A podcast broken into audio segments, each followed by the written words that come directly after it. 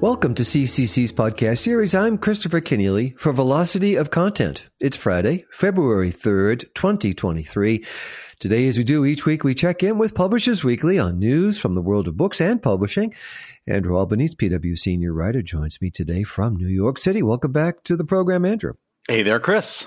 Simon and Schuster has another legal battle with Donald Trump on its hands, Andrew.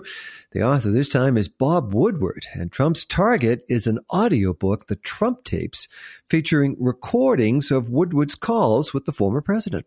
Yeah, stop me if you've heard this one before, right? Donald Trump is suing Simon and Schuster uh, and one of its authors.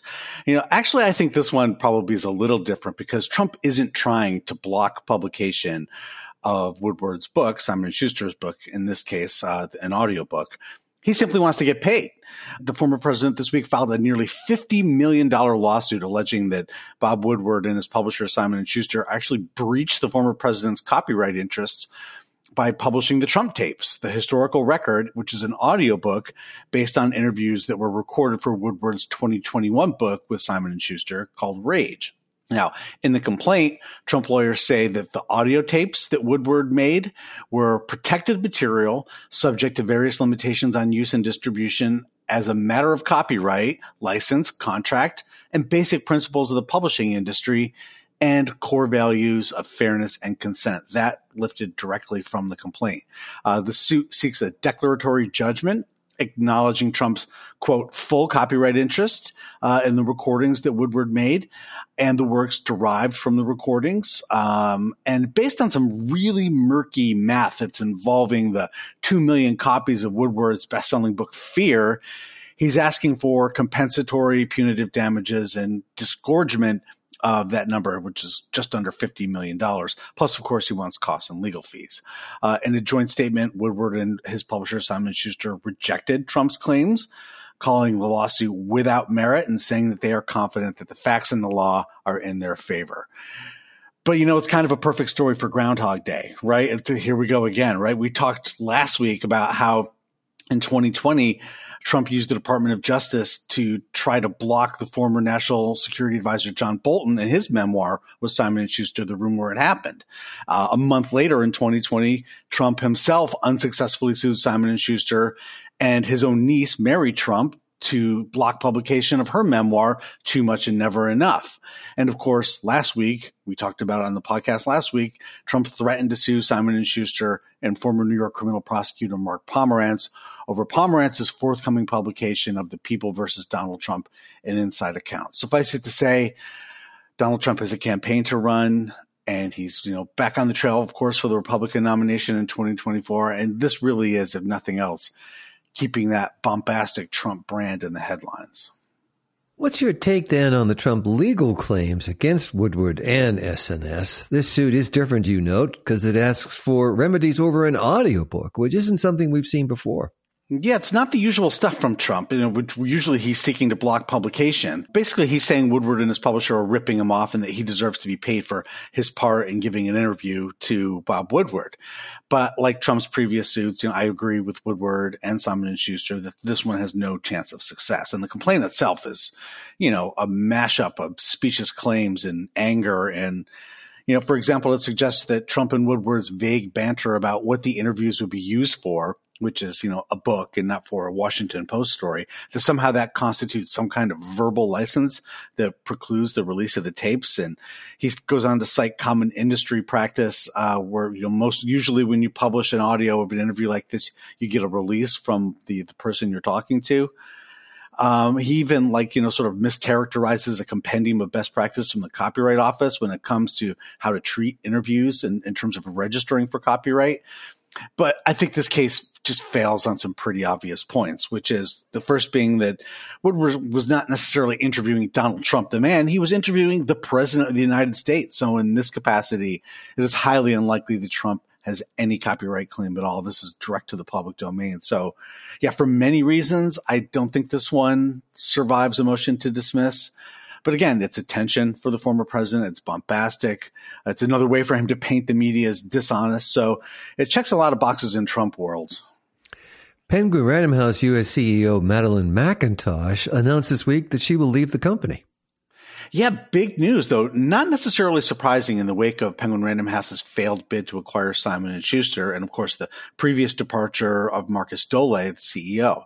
Uh, in a memo to staff this week, McIntosh wrote that she's stepping down from her position as CEO of PRH USA and will work with Nihar Malaviya, who is Penguin Random House's interim, though I understand that interim is not going to be there for long and he will be permanent.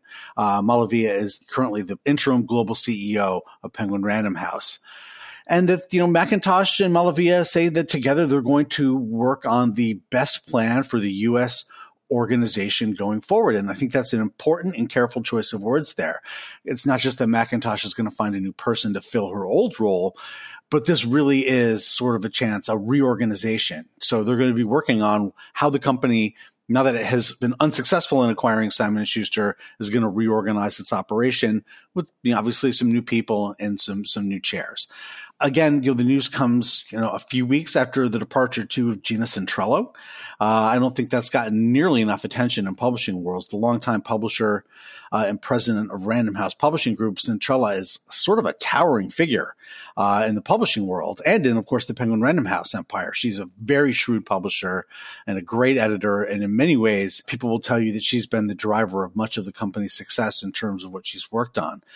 And you know, I'm told that she, the Centrello, is just ready to take a step back, uh, and had been ready for some time but then she kind of stuck around to see Prince Harry's best-selling memoir uh, "Spare" to the finish line after it encountered some delays. So, while big changes are in the works at Penguin Random House, my sources tell me that Centrello's departure isn't closely linked to the fallout from the failed merger or any kind of reorganization there. In her memo, Madeline McIntosh says that one of the reasons for her decision to leave is that she doesn't believe that it's a good thing for CEOs to stay in their seats forever. Uh, it's kind of a refreshing perspective, I have to say. Uh, and, you know, she says that too, that, you know, fresh perspectives can be incredibly healthy and helpful for organizations. Uh, and she also says that she has no immediate plans, that she was just itching to make another leap. Now, we'll be keeping an eye on Penguin Random House, of course, but I think there are clearly big changes coming for Penguin Random House after the failed merger, obviously. But I want to think more broadly here too. And I think this year in 2023, we're going to be talking a lot, not just about Penguin Random House, but about the big five in general post merger and post pandemic. And really, this is all going to get a little head spinning, I think, right? Penguin Random House is resetting after its merger plans failed. Simon and Schuster is in the most precarious place of all, perhaps, because it's on the market in search of a new owner. HarperCollins, as we've discussed, is dealing with a strike from its workers, and it just announced a deeply painful 5% cut to its workforce. Uh, Macmillan has a new CEO in place after the departure of longtime leader John Sargent uh, and Don Weisberg. And Hachette's corporate ownership is involved in some drama of their own in France. And of course, all of this stuff is happening amid a tough post pandemic economy, and that's globally and a book market that appears to be softening after two years of strong growth during the pandemic. And frankly, I think the biggest change is going to be trying to navigate, trying to get back to some sense of normalcy in the workplace and in the industry. So, changes at Penguin Random House, but I think it's worth keeping an eye on all of the big five publishers in the industry in general. I have a feeling 2023 is going to be a year of big changes. And that news of layoffs at HarperCollins during a contentious strike has raised eyebrows.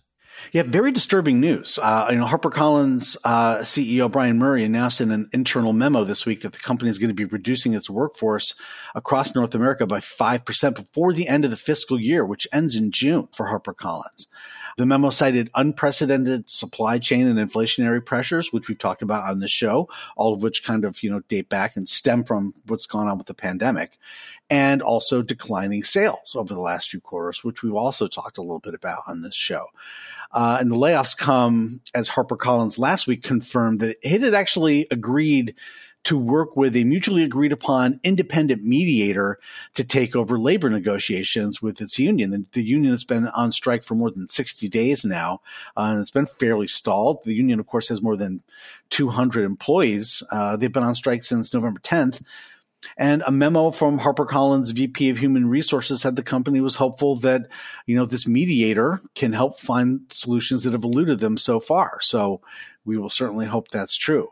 Local 210 UAW president Olga Brudastova said the mediator step is an important opportunity to resolve differences between the union and the striking workers, uh, though the strike continues. Uh, and there are still some very major sticking points in the way. And there were a couple of big rallies this week. So, very hard news for the employees at HarperCollins. Um, some who are losing their jobs under these these uh, job cuts, and others who are on strike. And you know, once again, another sign that across the industry, 2023 is off to a fairly ominous and uncertain start. But let's hope there will be good news coming soon in terms of ending this strike and, and getting the union back to work. Last weekend, Andrew, you traveled to New Orleans for the American Library Association's first ever LibLearnX conference. What did you make of it? It went very well, I have to say, though whether it went well enough, I think remains a looming question. And I'll just get the obvious point out of the way right up top. It was a small show.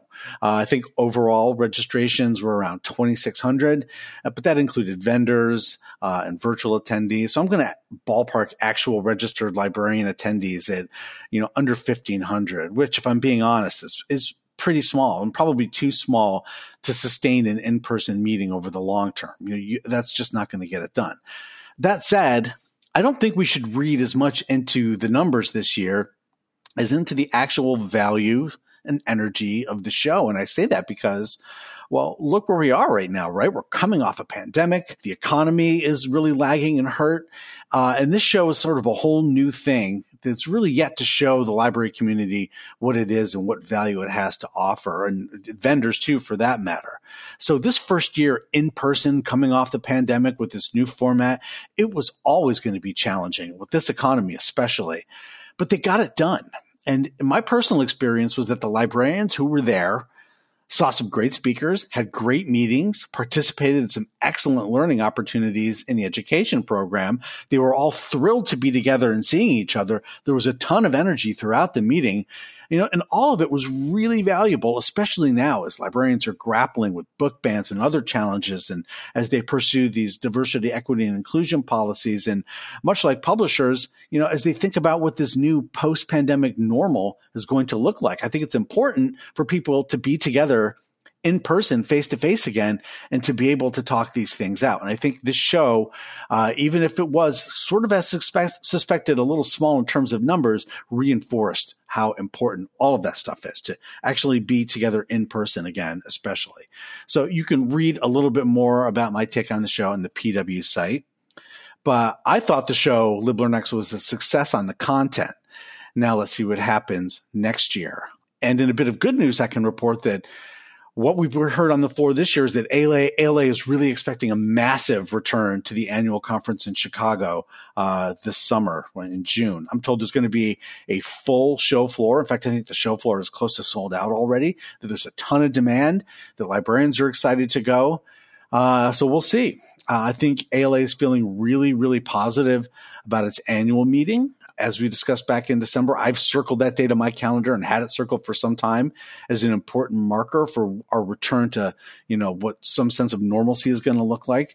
So I found it to be really good news that at LibLearnX, which was a really high energy show, that the early buzz there is that the summer shows, this this ALA show in particular, is going to be a strong one. So let's hope that this summer is a turning point toward better days for all of us. Andrew Albanese, Publishers Weekly senior writer, thanks for joining me on the program. My pleasure, as always. Coming up on Velocity of Content, publishing startup. No, that's not an oxymoron. More than 1,300 new ventures have appeared in the industry over the past 15 years, according to a new report in Publishers Weekly from analyst Thad McIlroy. He tells me that Big Five publishing executives often rely on startups, given their own mixed records for in-house innovation. The senior executives at the largest publishers tend to come up through editorial uh, another bunch of them tend to come up through sales and marketing. They never come up through tech. They never come up through the IT channel or the Department of Innovation, such as those exist. And the result is, I think, for the larger publishers, they don't necessarily intuitively pick up on the value of some of the startups. So there's that on the one hand. And they, one very smart executive said to me, why do we have to buy the company to use the technology? We can license the technology. We can become a customer at the same time, you know, we're, we're large firms and we should be building this stuff internally. And so they have the money to do some very intelligent internal investment that they don't have to share with anyone. And so they can develop a competitive advantage that way. The Book of Publishing Startups, next on Velocity of Content. That's all for now. Our producer is Jeremy Brieske of Burst Marketing. You can subscribe to the program wherever you go for podcasts, and please do follow us on Twitter and on Facebook. You can also find Velocity of Content on YouTube as part of the CCC channel. I'm Christopher Kenneally. Thanks for listening.